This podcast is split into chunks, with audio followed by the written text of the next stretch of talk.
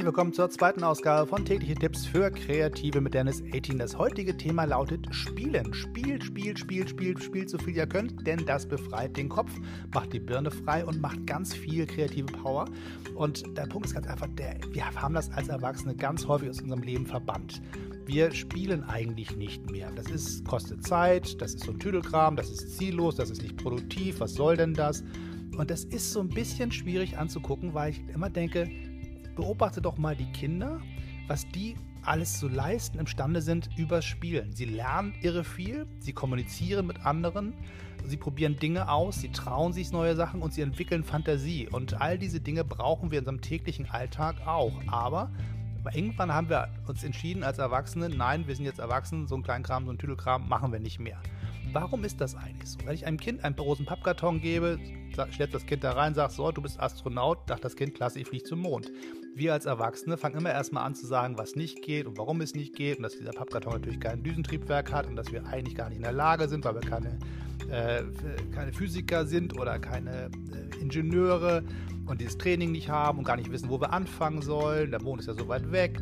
Und all diese Dinge, die uns immer permanent bremsen, machen Kinder nicht. Die legen einfach los, sie spielen, sie lassen sich drauf ein und folgen der Fantasie und entdecken dabei ganz neue Welten, die wir als Erwachsene ganz häufig gar nicht entdecken können. Und was heißt das übersetzt für den Kreativen, der sagt, ich sitze in meinem Büro von meinem Mac und muss jetzt irgendwie was Neues gestalten? Oder jemand, der sagt, ich habe ein neues Finanzprodukt, was ich entwickeln soll? Oder jemand, der sagt, ich programmiere ein Stückchen Code für eine, eine App oder irgendetwas Neues, was geschaffen werden muss.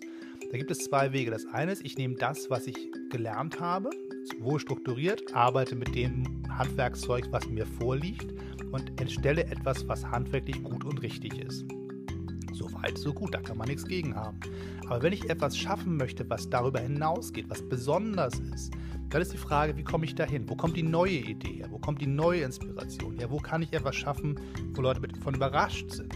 Und das kommt ganz häufig aus den Bereichen des nicht im ersten Blick hin professionellen, nicht im ersten Blick hin verwertbaren, nicht auf den ersten Blick hin ähm, konkret, sondern einfach in dem Spielen heraus, aus der Kunst heraus, aus dem sich ausprobieren, aus Dingen machen, die man normalerweise nicht tut. Wenn man sagt, ich brauche jetzt irgendwie eine neue Idee, probiert doch einfach mal Dinge zu tun, die man als Kind tun würde. Also einfach mal überlegen, was, wenn da so ein, so ein Zwerg sitzt und nervt und man das Gefühl hat, okay, da muss beschäftigt werden, was gibt man dem? Man gibt dem ein paar Bauklötze, man gibt den Stift und Papier, man gibt den zwei, drei Autos, man gibt denen irgendwas, womit die sich beschäftigen können. Und diese Sachen, wie, was, was sind das für Dinge? Was kann ich daran ableiten, was ich mir selber geben könnte? Ich sage jetzt nicht, setzt euch mit Bauklötzen, wenn ihr das machen wollt, das kann einen Heidenspaß machen, aber wenn ihr was braucht, was ein bisschen erwachsener sich anfühlt, dann macht zum Beispiel sowas, kauft euch eine Einwegkamera. Es gibt in jedem äh, der Drogerie gibt es Einwegkameras. Kauft euch so Dinge für 5 Euro, lauft durch die Stadt und fotografiert völlig absurde Dinge. Einfach Dinge, die euch auffallen als etwas, was so hässlich ist, wo ihr sagt, das kann doch nicht wahr sein, dass das da einer hingestellt hat. Oder warum macht das hier keiner sauber? Alles Mögliche, was ihr irgendwie schräg findet, wo ihr sagt, das ist so absurd, das habe ich nie gesehen lauft quasi der Kamera hinterher und fotografiert das einfach. Gebt den Film, die, die, Kamera ab, so wie sie ist, da müsst ihr nichts für wissen. Die hat auch nur einen Knopf, keine Sorge. Und dann guckt euch die Bilder an und lacht euch tot über das, was ihr fotografiert habt. Was habt ihr gesehen? Erlaubt euch das Lachen über das, was ihr macht.